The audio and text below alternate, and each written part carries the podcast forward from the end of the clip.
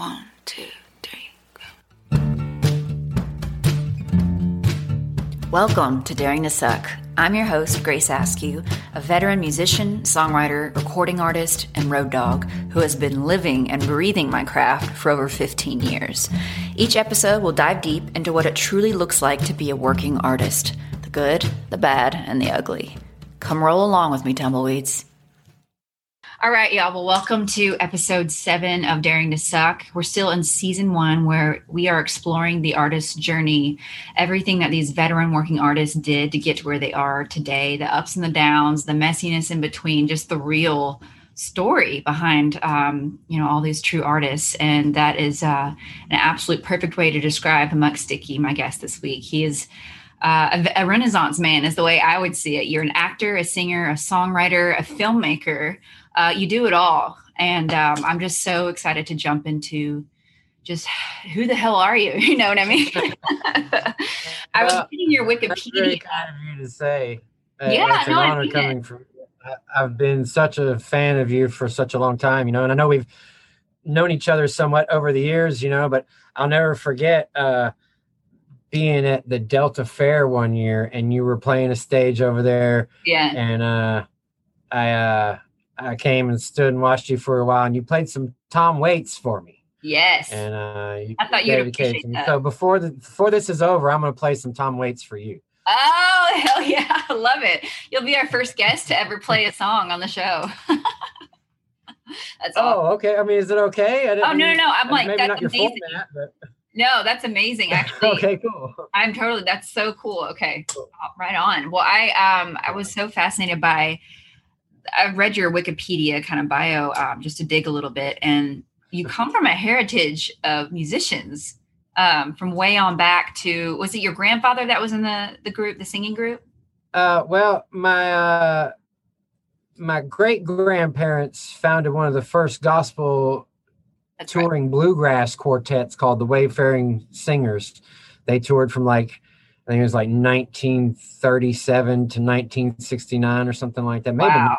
27 even. I, I can't remember the exact dates but they were like uh, they're from the Ozarks, and so they formed this group, and they gained a lot of notoriety singing, you know, gospel songs, hymns, traveling to churches and things. And uh, but my grandfather, that was on my father's side, and my grandfather on my mother's side was a Sun studio musician, uh, Gene Lowry of the Dixie Four, and you know he sang backup for Elvis and Johnny Cash and Jerry Lee and Charlie Rich and all those guys. Uh, so, you know, there's a lot of music in the blood, especially Memphis music, you know, uh, yeah. or just the region even. So uh, I feel blessed. I didn't up? get to know him. But yeah. Did you grow up with music in the home and, and like were your, your own parents musical, would you say? Uh, absolutely. My, my, my father was a, a guitar player. He played in various uh, local rock bands. He played with the guy who owned Yarborough's music store. Uh, oh, And uh, my mom sang a lot. We went to church. We were I was raised Southern Baptist, so we sang a lot in church, of course. Nice. Um, but I didn't really get into my own music until much later on, like when I got into my later years of college. Uh, yeah. I say later years because I started pretty early at college, but um, I think I was about 19 before I really started picking up music on my own, saying, "Hey, I want to do something." Yeah, what was that aha moment that um, you kind of realized you wanted to pursue music? Um, well, I was uh, I was sitting around at my best friend Dennis Clemmer's house, rest in peace. Uh, and we were I was just picking my acoustic guitar one day and uh you know I was like wouldn't it be funny if and I'd been in a, like a rock and roll band for about 6 months before that but we just covered like heavy rock songs Korn and stuff like that yeah. And, uh it wasn't really like I wasn't feeling it you know cuz I'm not really a super angry person and uh so uh I was sitting around picking my guitar one day and I was like, wouldn't it be funny if somebody took like uh, a John Denver sounding acoustic song and sang it like that, but put like, you know, gangster rap lyrics in it. You know what I mean? Like, homie, don't play that shit and stuff like that. So, yeah. Uh, and uh, so I was sitting around and I started making up this song, and it was just like, oh my gosh, this is hilarious. My buddy was laughing his ass off, and I was like, you know, this is what I'm supposed to do. I, I have, I can do this. I, I, I feel really strong about my ability. Just in that moment, I knew that I was going to be able to write uh, humorous stuff for sure. Uh, the inspirational stuff kind of developed over time, but uh, you know, uh, I just knew I wanted to make myself laugh. Yeah. And I made my friend laugh, and I knew that that could be something. And so I got in my car and I was driving home to uh, from his house, and I could take you to the road and maybe even the almost the spot on the street where I was driving, listening to a tape of uh, uh, it was Dr. Dre's The Chronic 2001 and Snoop Doggy Dogg said some of that real sticky icky icky. And I had been thinking to myself, what what am I going to call myself? And Beck is one of my favorite artists of all mm-hmm. time, probably my favorite artist of all time. And so I was just thinking, and I was also a big fan of Steve Irwin, the crocodile hunter. And so rest in peace. And uh so I uh I was like, I should. He said the word muck a whole lot when on his show. He's like, "Oh, we're out here mucking around in the bush," you know. And I was, I love that word. Maybe I'll just be a one named artist called Muck. Mm. And then I heard that word.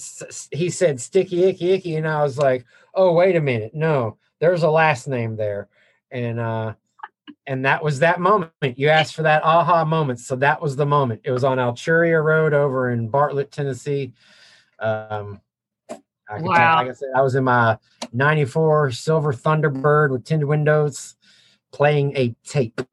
I love it. I love that you know the exact place that you were. Like most people don't know, don't remember this kind of thing to the exact detail, but there's certainly this string of like, there's like a theme with you. There's certainly playfulness to your music and this completely unique eccentricity to your style. Um, is that kind of nature versus nurture? Like, did your parents did you grow up in kind of an eccentric home or is that your just your personality? Um well, you know, nobody's ever really asked me that, I guess. Uh the uh my mom was definitely a un, uh, a unique individual. She graduated from the Memphis College of Art. Oh, really? Uh, w- with a bachelor's in fine arts, and she she was a painter. She paints. She still paints. You know, my home is covered in paintings of hers. Awesome. She sold them and sell, still sells them.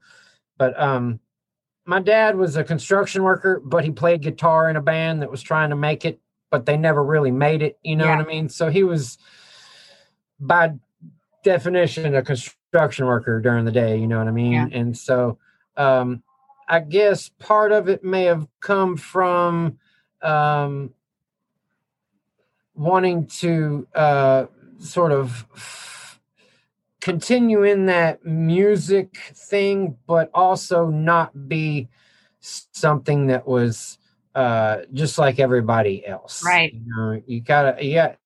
I always heard about finding your own voice. Yes. You know, and I was a big fan of very unique artists growing up, from you know, like I said, Beck to uh, Jim Morrison, Marilyn Manson, David Bowie. Lots of Prince was a huge influence. Tom Petty, and so uh, you know, I um,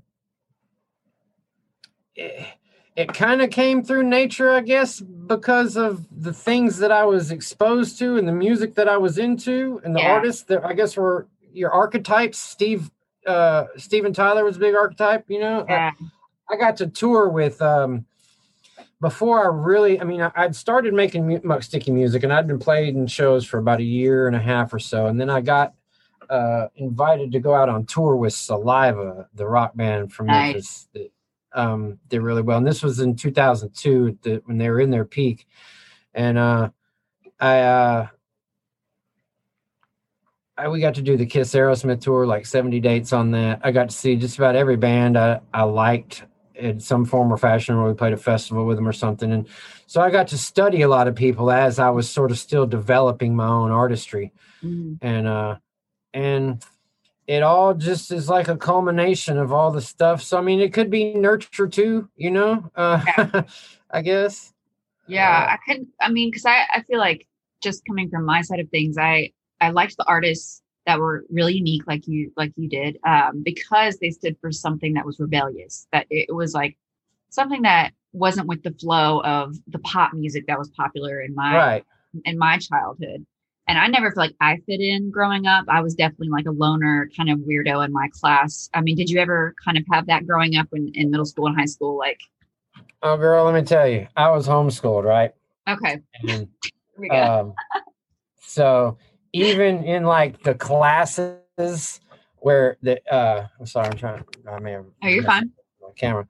Um, even in the classes where uh it was a bunch of other homeschoolers, I was still like the oddball outcast guy. You know what I'm saying? So not only are you oddball for being a homeschooler amongst all your regular peers who go to regular school, but then you know I, I wore colorful shoes. I didn't dress like anybody else. Yeah. I was still very just a, a, a sort of a weirdo, and I I had my own way in the world. I ch- I collect I chased butterflies when I was a kid. You know, I just did I didn't do normal stuff. I was always into nature and music. I was really into music always, it seemed. And, uh, uh, but I definitely know about feeling like an outcast and yeah. uh, being made fun of a lot. I was bullied a whole lot. In fact, that's the main premise behind our movie.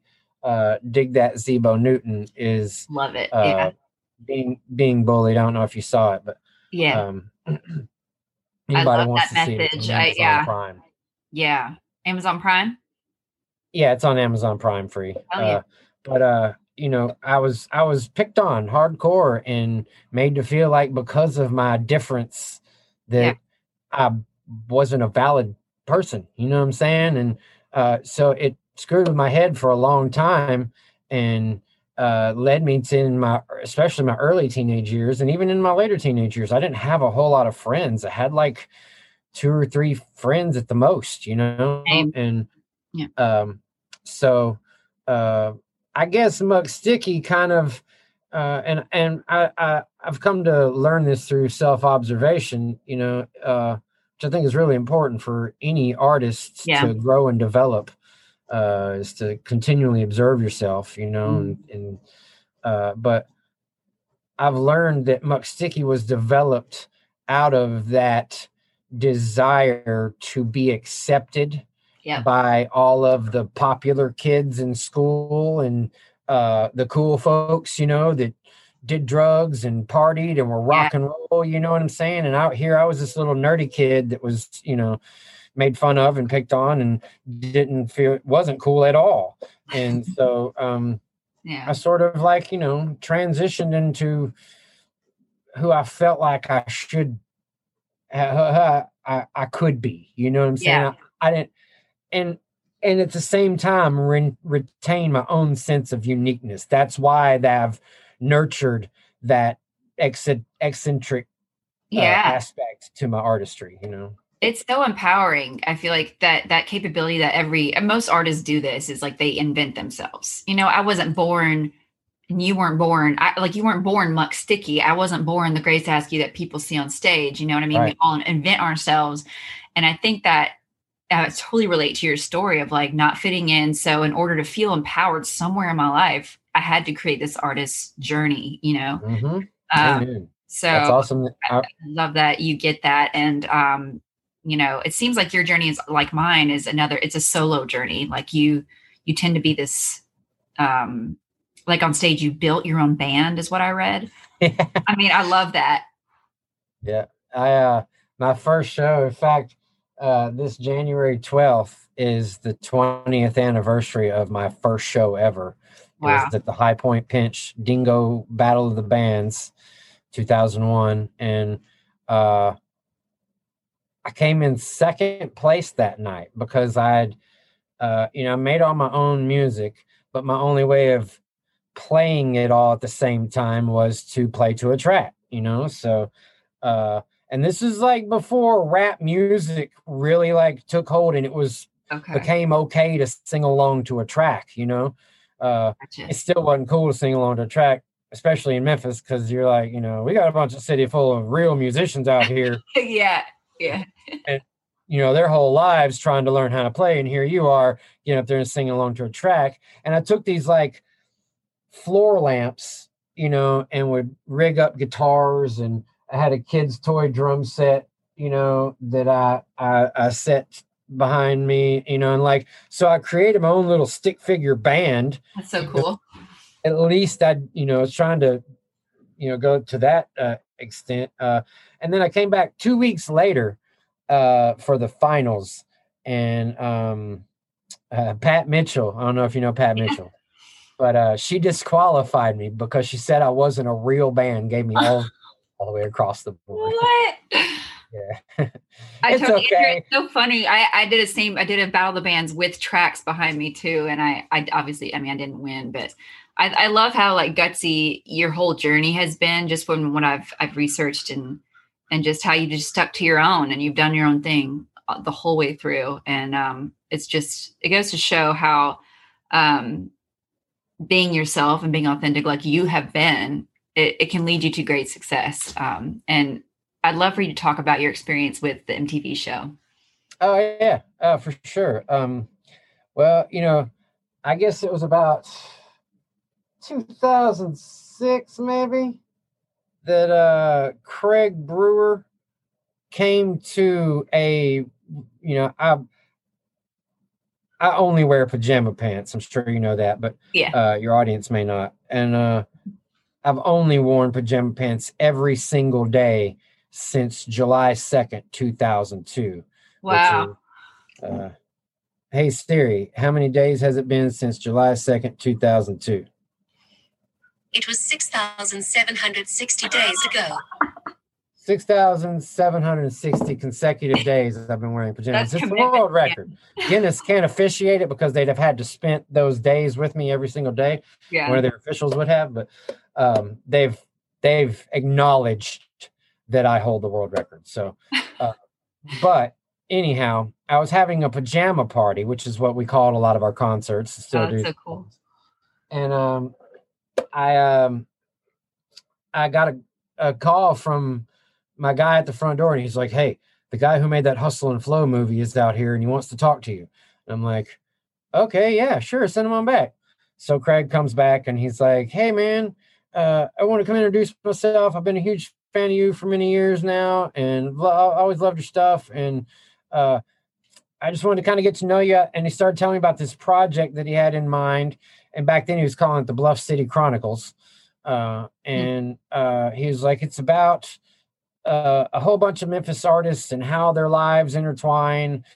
And uh, uh, it, you know, it, it, was spawned on the when we had the uh, the Hurricane Elvis. Remember when that happened? The yeah. high winds and knocked out power for weeks on end in Midtown and all across the city. And so he kind of like i guess used that how everybody was kind of like interacting with each other to help each other. Mm. um, and uh,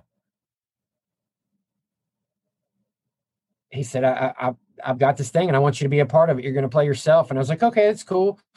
And we continued to meet and hang out and become friends over the next couple of years and that thing was still just on the back burner on the back burner. And then like 2009 he was like hey man we're doing this. It's MTV's picked it up. We're gonna, you know, film it. It's gonna be a web series, and uh, you know, you're just gonna be you. It's gonna be semi-scripted, but you know, we're gonna try to feature uh, like music videos, sort of, in every or musical performances, okay, in every episode of it. You know, and uh, and he said, uh, uh and but I want you to just like be true to your character. You know what I'm saying? Yeah. And so, um, around about that time, he had asked me, you know, like, well, if you could make a movie about yourself, you know, who would you be? Would you be this guy that I'm talking to right now? Or would you be the Muck Sticky guy up here? Hey, I'm Muck Sticky, blah, blah, blah. You know, so, yeah. Uh, uh, and I've come to understand through those things that uh, it's all me. You right. know what I mean? Uh, every aspect is just a different facet of who yeah. I am.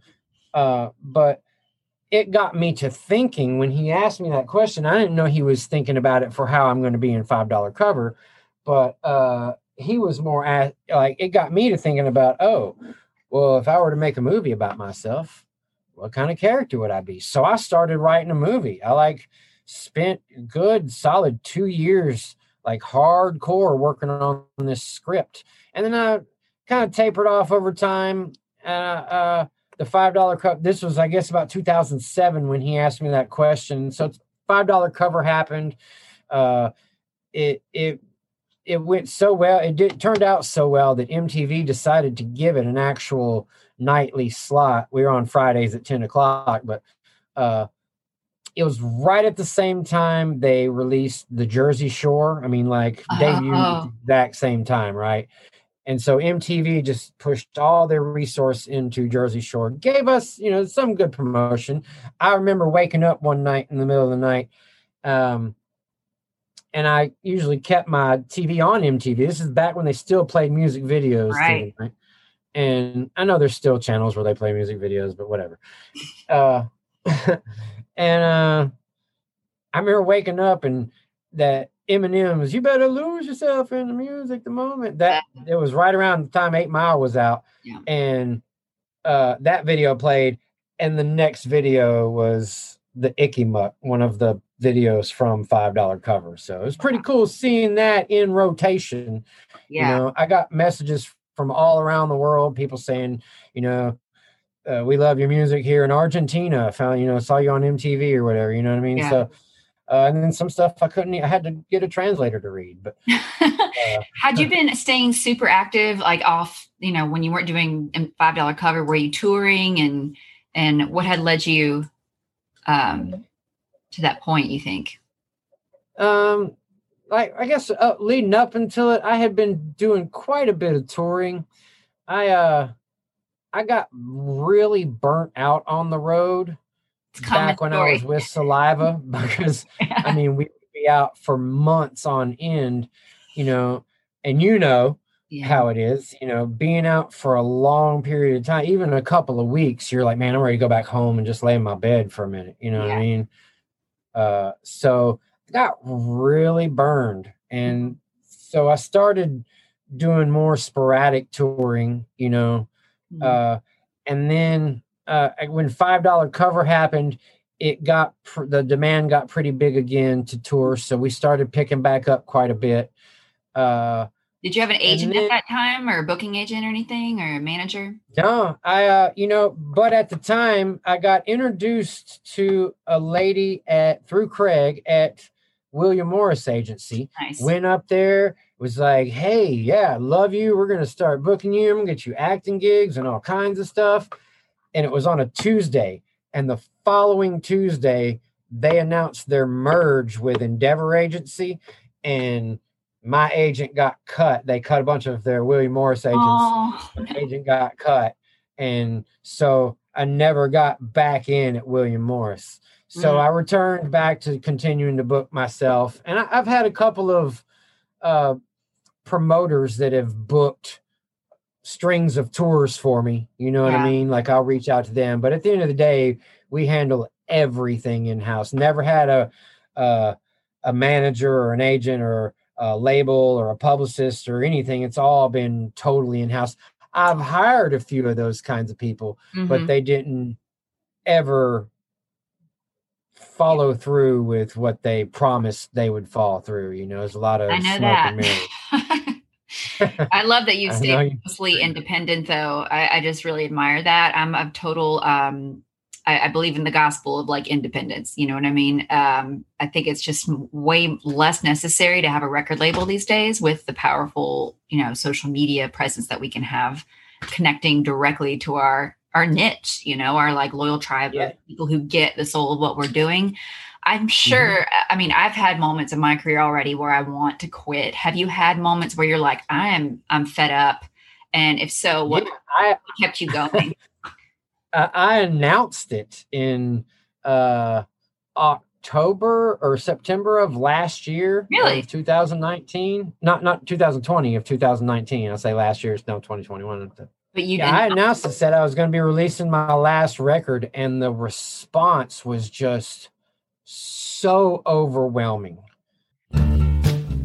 Hey, I hope y'all are enjoying the episode so far. Really quick before we continue, I see these episodes as a form of priceless mentorship, and that's something I always wished I had in my own journey.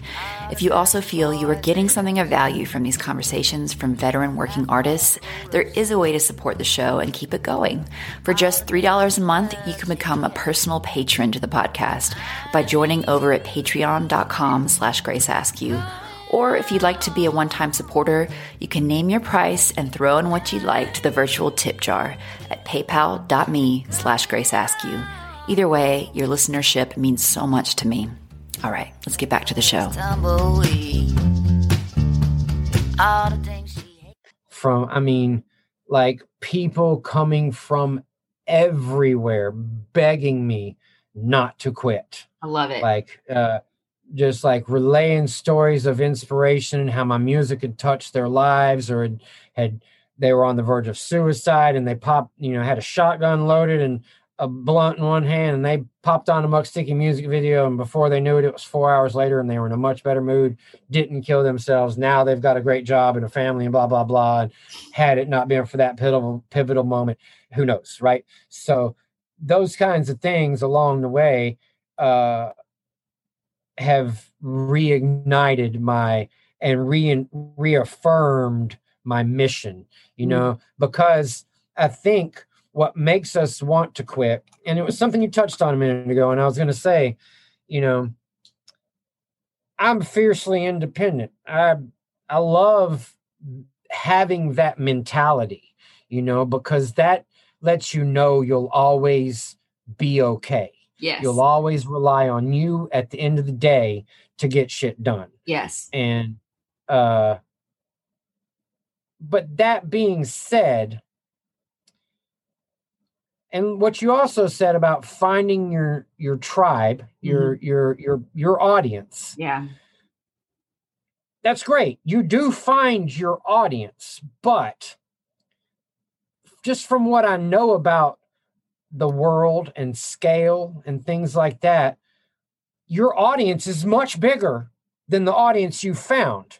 Yeah. The ones out there that need to hear you just haven't heard of you yet. So true. Because you're not we social media is great for getting it out there, but it doesn't get it out there like um our our corporate uh and I read your posts earlier, uh, the whole thing about the quote from the guy. That you uh, would love that book. book. Seth Godin, The Practice. It's his new book. Oh my God. Yeah. I need I need to read it. Uh so good. You know, so it, it's one of I think our urge to quit is usually, and that's just me being honest from my place, is um because of my desire to know what music has done for me. Yeah.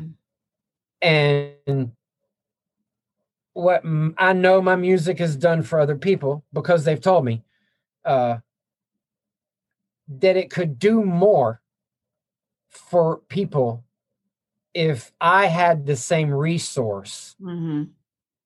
that the uh, the labels and even independent large independent labels yeah. have to uh, properly promote now distribution is yeah. one thing anybody can distribute music but promotion yeah.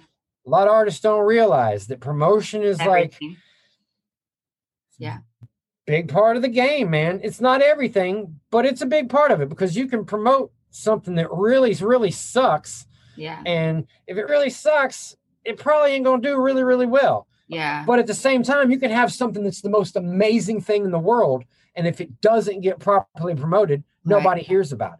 Well, I hear I hear what you're saying because I feel like I get I want to quit when I feel that exact same way. When I feel like I'm not being heard by the gatekeepers of the industry. I'm being ignored and not properly um legitimized, you know, in the way that I would want to be legitimized. Um, but then I I have to like reel it in and realize that the one thing that is in my control and it's always the next best step is creating. That is always in my control. It is always in my control. The practice and the process is all we have. And it's the most powerful thing that we have, you know? It is. so um and you get that because you have cut like 18 plus probably more albums since 2004 i think is what i read on your wikipedia like it's insane how prolific you are um i would love for you to talk through your creative process. Like how do Uh, you stay so prolific? Well, you know, like I said, uh, I will say, you know, I, I mentioned that I was in a rock band for a while and we did a lot of heavy metal stuff. And while at that time I wasn't really a super angry person in and this is I'm talking like I was probably like 22, 23 right then, you know, so uh years before in like my late teen years i'd say you know around 17 18 19 um in all honesty when i started um dabbling in hallucinogen hallucinogenics you know psychedelics. Yeah. Um that sort of brings out all of everything that you've ever accumulated you know if you, if you know anything about it. And uh so and in the in the world at that time there was a lot of dark music. This was you know uh m- date myself here but you know it's early 90 m- mid 90s you know what i'm saying? Mhm. and uh we were a, a lot of people were starting to get afraid of the turn of millen, turn of the millennium you know? I mean like y2k was starting to really you know i mean it wasn't Yeah. really a thing yet people were afraid you know i when i grew up in the year 2000 sky was going to open up jesus was going to come back you know what i'm saying? We're all going to be the the rapture you know what i'm saying? We're all being carted up into the clouds you know what i mean? So uh, a lot of people truly believed and lived that way. Some people still do. Mm. and uh so um my creative process um i guess stemmed from um when i'm in when i'm feeling pain you know or worry or anxiety or negativity about the world uh when we learn about death especially uh it puts a lot of fear in us you know? I think a lot of times when we're young we don't have that sense of death you know until somebody really close to us dies you know? Yeah. we just sound like life is forever because our spirits are forever you know?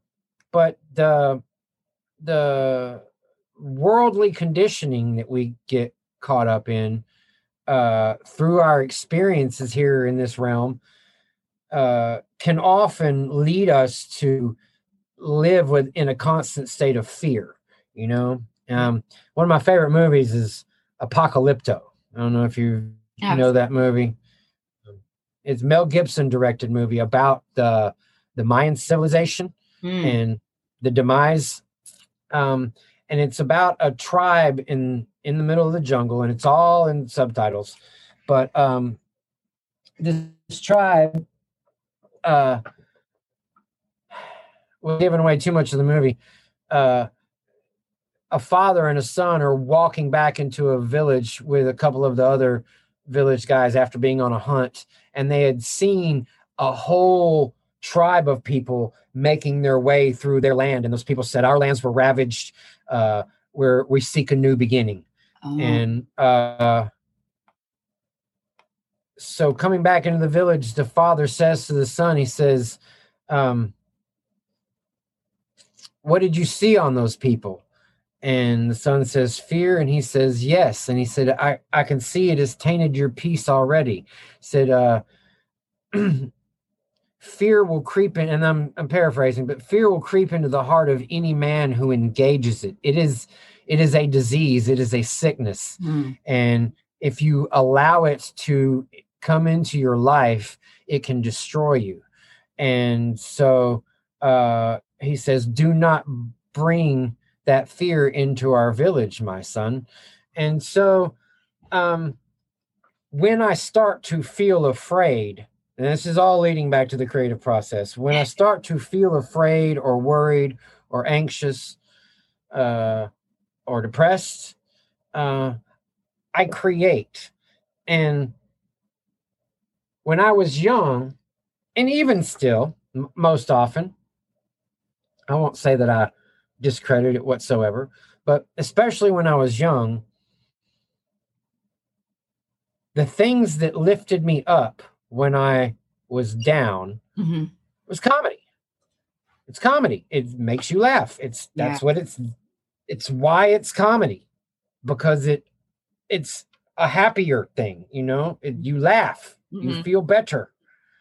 And so I decided to write things that made me laugh, that made my buddies laugh, and then started making other people laugh and it was like, "Hey, Yeah. this may be a little bit coarse and vulgar, but it brings people happiness." hmm you know however you got to this world really sucks the fear of death really sucks nobody wants to die we all want to be here forever because this is a pretty awesome place Yeah. you know not everybody does but most people don't want to leave Mhm. and uh so while we're here we have to come to terms with that that we are going to leave. But while we're here how can we spend our time? Mhm. and my philosophy has been since and i lost my good friend dennis who i was at his house. I lost him to mul- complications from multiple sclerosis about a year and a half after i'd first started writing these songs. Uh and uh so his death was very impactful for me. In fact july 2nd 2002 is the day after his funeral because i wore slacks to his funeral and i was a pallbearer. And the the seams on the pants started ripping at the at, they started ripping at the seams. It was Mm. just like a weird day. By the end of it the the pants were in tattered form. And i was like it, i took it as him telling me hey man this life's too short to to be making yourself express yourself according to what's going to please other people or be okay in their perspective. You know you need to be comfortable in who you are and mm-hmm. wear what you feel you want to wear not what impresses other people. Yeah. and so that's how the pajama th- pants thing was born. But the creative process comes from when i'm feeling those feelings of fear or worry i'm i do something to make myself laugh most often. Or i do something that a lot of people think i'm talking to them when i'm singing live your life live your life live your life one day at a time but i'm really writing that to myself in Mhm. fact i'm writing most all of my songs to myself Yeah. you know to remind me or to evolve me you Yeah. know um I love so that. that's kind of how I creative process. It's either something that's designed to make me boost my mood or inspire me or help evolve me into a, a, a better version of myself. You know, if you want yeah. something new, you got to do new shit, you know, and yeah. um, I can't do the same thing forever, Yeah. you know, so Would you Oh. say uh, to budding artists, like a piece of advice that you would give them to stay in this industry for the long haul is to constantly make yourself uncomfortable and to just get a little bit out of your comfort zone to to become a great artist and you know reach that level. hell yes. Yeah. You nailed that on the head right there, girl. I mean, that's uh, you know, if you're you can try to be like somebody else and and you should take inspiration from other Yeah. people. You know, if you like are just gonna go like make something that nobody else has ever made before, you know, just go make a bunch of weird clicks and pops because you know that's you know most music has been we know most of the genres at this point you know what Yeah. i'm saying we, we will continually to embark in new facets of everyone. Yeah. and they will merge and blend and create new sounds. And that's what i try to do oftentimes is to like if i like oh man i love that song right there. Uh i love the tempo and i kind of like that kick snare pattern. Let's go with that. Let's start with that all right, now let me listen to another song. Hey, I like that guitar riff, but I don't want to do that guitar riff. Instead of going, I'm gonna go, you know, or something. You know, I'm just Yeah. try to do something different. And before you know it, I get lost in the song and I'm creating my own melodies. And then it's its whole new thing by itself that nobody's ever done before I love and it. that's how I've managed to accumulate, you know, so many albums and things is because every time I sit down, I just get lost in it, you know. I don't try to consciously think, hey, let me write this song about this to make it this kind of song. I love that. That's You such a good way to put it. Is like I've heard it said like it's like letting a kid loose on a playground. Kind of. Yeah. That's the whole mentality of not being too much of the editor. Just let it flow, and then you can always go back and change it later. Oftentimes, I don't change my songs later. I'm I'm kind of like first first take. I, I you know I like the organic kind of um, feel of that, but um, you seem to be really comfortable with your creativity for sure. So I, Yeah. I know this this conversation is going to be so inspiring for so many people. And before we uh, close it out, I would love to hear. Well, we're definitely going to close it out with a Tom Waits cover, but I would love to hear how you met Post Malone. I need to hear this story. okay. Uh yeah, Posty, um, my buddy. We uh it was uh Beale Street Music Fest 2018. Uh, and this is like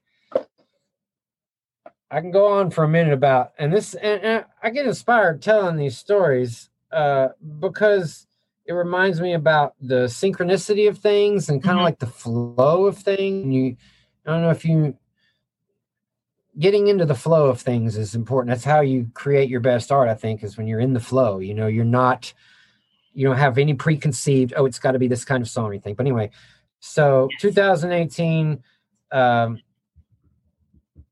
the day before I had staged with Al Kapone, I believe, and done a song with him. Al Kapone, great Memphis rapper, artist, legend, uh, one of my best friends in the musical world in Memphis.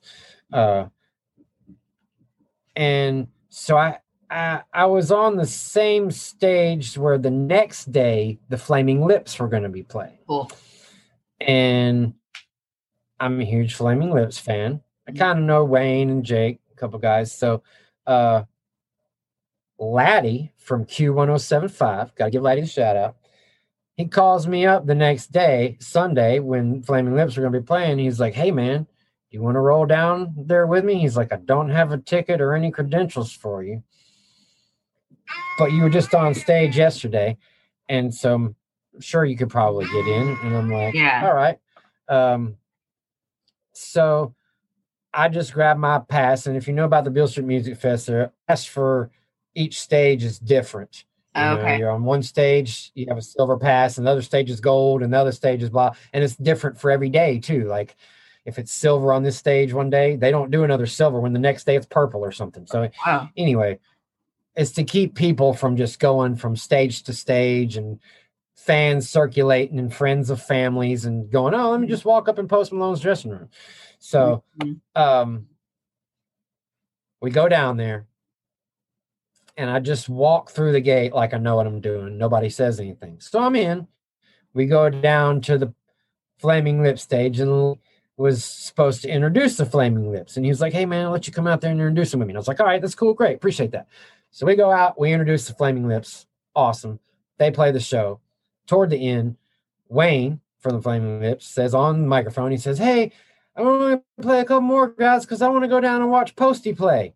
And uh, we could hear Post Malone playing already on Uh-huh. another stage. And so he comes off stage, and I'm like, "Hey, man, do you really want to go watch Post Malone play?" And I had never, I had heard one Post Malone song that day, and it and it was that day was the same day that his album Beer Bongs and Bentleys had been out for one week Mm, and it broke the Beatles record for whatever, or he broke some Beatles record. I forget what it was. Anyway, yeah. um, so we hop on a golf cart. You we, we start walking down there.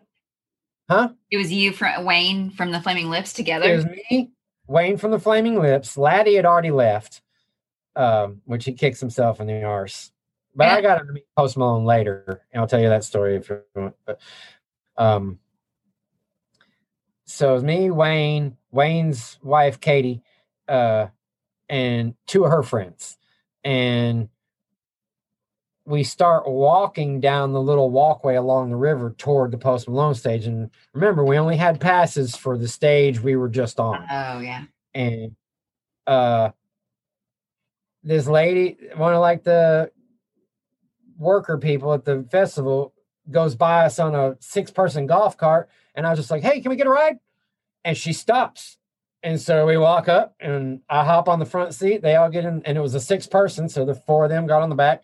And uh I was like, I was, she was like, "Where are you going?" And I said, "Down to watch Post Malone play. I'm Muck Sticky, and this is Wayne. This is Flaming Lips." She's like, "I know who y'all are," and I was, I was like, "Well, cool. Can you?" Uh, and Wayne said, "Can you take us past the security guard because we tried to come down here earlier and they wouldn't let us through. The gate, the guy at the gate right there wouldn't let us through." And she was like, "Yeah, no problem." So we sail right past that guy. We go up to the side of the stage. There's another security guard coming down the steps with his flashlight going, Nope, turn around, turn around, turn around. You're not coming up here. And I step off and look at him, and it's this guy named Ted Sexy, who is one of my security guards for a decade at all of my shows forever. And he's like, Oh, Muck, what's up, bro? Yeah, come on, come on. So brings us all up on the side of the stage. We watch the rest of the show. And Wayne says, Hey, do you think we can go meet him? I asked Ted. Ted's like, Yeah, come on. So we go back around to his trailer, knocks on it, says, Hey, I got these, I got Muck Sticky and Wayne from the Flaming Lips. They want to come up and meet you. We go up in his trailer. It's literally Post, his mom, four or five of his friends. And uh, we all just start shooting the shit, hanging out. And while I wasn't looking, Wayne and Katie and their two friends left out because I was in the conversation with Post. I sat sat down and got in a conversation with him, and we started playing Hank Williams song. Uh, what? uh, uh, Lonesome Whistle, and uh, so we're jamming, sitting there jamming Lonesome Whistle. Uh, Luke Combs comes in because he was playing that night too. Comes in, wants to meet Post, says hi. Um, he leaves, and then so it's now it's just me, Post, four of his friends, and his mom and he's like, "Hey, man, we'll come back to the bus. We're all going to go play video games and stuff." And I was like, "Okay, sure." So I go back to the bus, hang out. I was literally there till like five o'clock in the morning, hanging out with him and all his buddies on the bus. And we exchanged numbers, kept in contact, and then I've gone to see him numerous times. Let's see, um, the next time I saw him was at Mempho Fest. Um, mm-hmm. Hung out all night that night. Then I went to Bonnaroo, uh, and man, that was a wild experience hanging out yeah. with Post Malone at Bonnaroo, watching yeah. from side of the stage. I, one of the coolest experiences ever. But um, then uh, I've hung out like at least a, about a half a dozen more shows. We, he seems we, we like text every now and then. He's a cool guy, real cool. Yeah, guy. he seems very humble, and in, in a lot of the interviews I've watched with him. And I love that you met him like when you had you had heard one song of his, like the day you met him. You just didn't really even like know his. Yeah, it was. There was no pretentious like, oh, this guy's a superstar, and I'm not really that way with a lot of people anyway. Like I was with Beck the couple mm-hmm. times I've gotten to meet Beck, just because I've been so fanatic about him since I was a teenager. Yeah. You know what I'm saying? Yeah. So that's like the one dude I'm starstruck by, you know? Yeah. But, uh, but yeah, he's, and that was really the thing that I dug about him, about Post, is his, he's just such a genuinely nice guy. Like, yeah. He's so friendly. He's so nice and friendly it's hard not to like the dude. If you think to yourself, I don't like that kind of music, or you know, his gold teeth, or whatever your preconceived things about people. A lot of people judge books by the cover, you know, but that dude right there has treated me with more kindness and respect than 90% of the other artists that are my friends in Memphis. You know mm-hmm. what I'm mm-hmm. saying? Yeah. And not to discredit them, but he is just genuinely that gracious of a dude. He will go out of his way to make sure. And like we even got like a little band together called Post Sticky McClomey Jam shit, you know. Uh, but he's he's just he's a beautiful soul, man. I I, I got to give him major props and credits for just being, you know, well. He deserves all of the success he has because he's such a great guy. Uh, I love to hear that because I'm a fan. I'm a fan of the music for sure and his songwriting style and everything. I love that. Um, you know, y'all are friends and everything. So um, before I forget, I just want to mention yeah, that for our listeners, I'm going to link your movie. Um, is Muscadine Wine? Is that the right title? Oh, is that one available online? Because I want to link that. No, that's not available. That was our first film we did, and it was Okay. uh we did it back in the it, this was before like HD really got Okay. or or or got really got huge, so it wasn't show shot like 1280. So we just never fully full released it. It's kind of like our underground first movie we made that Okay. you have to have bought one of the 200 DVDs that we printed. Oh, okay. so. All right. Well, I'll, I'll link the Zebo Newton for sure on Amazon Prime But below. Zebo, yeah, you can watch Zebo on Amazon for sure. That's so cool. And um, I, for every guest, I like to create a curated curated uh, Spotify playlist for like your music history. Do you already have one that you've Oh, created, cool. or do you have one that you would recommend? Uh, there's there's a couple of them on Spotify. I I, I could probably look it up. There um I can look it up there's a pretty ob- there's a pretty obvious one on there that I think it's like Essential Muck Sticky or something like that. And it's got most it's mostly all my stuff. So okay. Cool. um but if you want to just make one yourself, you can. I don't know what songs you know. I've there's hundreds, you know, and Yeah. that's the thing about Muck Sticky music, and that I've always tried to do, like Beck Yeah. is make a lot of different kinds of music you know uh i don't just stick to one genre so if you don't like my rap songs you might like my acoustic songs or my rock and roll songs you know what i mean Yeah. because i i feel like as an artist we should explore other things than just what we sometimes a lot of artists pigeonhole themselves into something that's it's you know, I can only do this. I love this music way more over here, but I can only do this mm-hmm. because that's what I'm known for or whatever, blah blah blah. right. And it's come from people telling me, fans and you know, especially telling me, I don't like your stuff. I like your old stuff. Why don't you make some more stuff like your old stuff? Right. And I'm like, that's what the old stuff is there for because Yeah. that's who I was then. What Yeah. I'm making now is an expression of who I am now. We grow through life. Some of us do, some of us don't. Yeah. But a lot of us grow through life. And so I am choosing to express who I am now as opposed to being stuck in making the same kind of thing that I made when I was 22. I love that you said that because I sometimes feel the pressure like to to stick within a box for a certain period of my my career just to be able to be marketable. But I feel like I- I'm the same with like you. I don't like to be genre genreable. You know what I mean? Like I'm just the Grace Askew brand, and you're just the Muck Sticky brand. Like that's just you're like all over with your sounds, which is your brand. You know, and I, I love that. And you are too, and that's what I I respect about you is your uh, uh you, you have your own sound and bring it to whatever you do. You know what I'm saying? I mean, like if I hear your voice, I know it's your voice. You know, no matter what kind of song you're singing, Yeah. and so uh, that's something I, I really admire and respect in you is your ability to maintain your voice. I read something earlier. There's uh, who was it that said it was some famous artist from, but it was Miles Davis. Mm. Uh, it takes a really long time to find out how you sound or something like that. I love that. And if you find your sound early, you know, Yeah. I think you uh you latch on to something special because Yeah.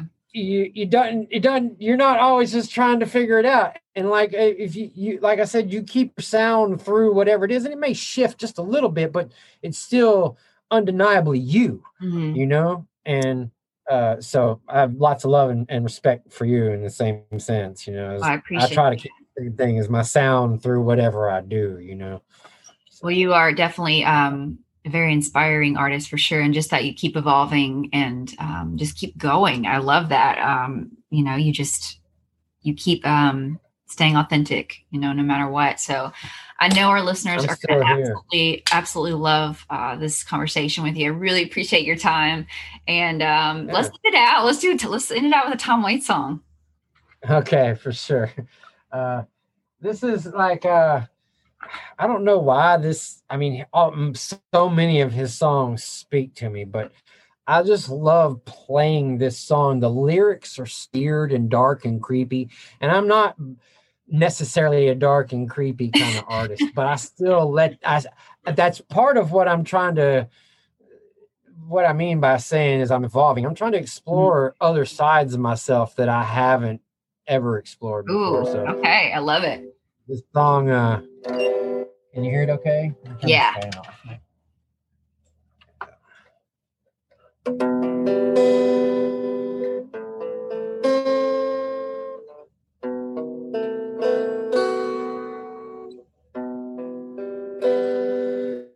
Well, you play the tarantella, the hounds will start to roar. The boys all go to hell, and then the Cubans hit the floor. They drive along the pipeline, they tango to the shore. They take apart their nightmares and they leave them by the door. Let me fall out of the window with confetti in my hair. Deal out jacks a bed on a blanket by the stairs. I tell you all my secrets, but lie about my past. So send me off to bed forevermore. Make sure they play my theme song. I guess Daisies will have to do. Just get me to New Orleans and paint shadows on the pews. Turn the spit on that pig and kick the drum and let me down. Put my clarinet beneath your bed till I get back in town. And let me fall out of the window with confetti in my hair.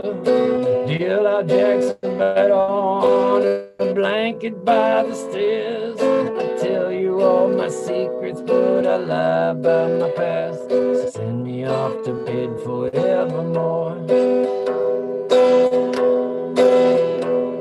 Make sure she's all in calico and the color of a doll.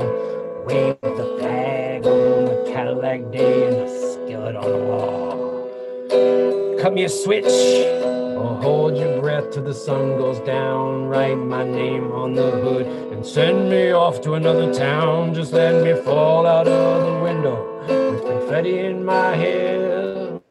Deal out jacks a bed on a blanket by the stairs. I tell you all my secrets, but I lie about my past. So send me off to bed forevermore send me off to bed forevermore?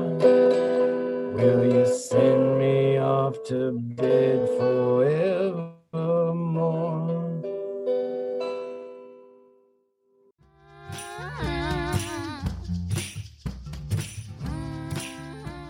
Well, that's a wrap, y'all. To see our full conversation, you can go to youtube.com forward slash Grace Askew. You can also go to the Grace Askew Spotify page to enjoy a fully curated playlist for each week's episode. And y'all, don't be scared to slide on into my DMs on Instagram with any questions, comments, or insights you'd like to share. Thanks for listening to Daring to Suck. I'll see y'all next Monday for another fresh episode.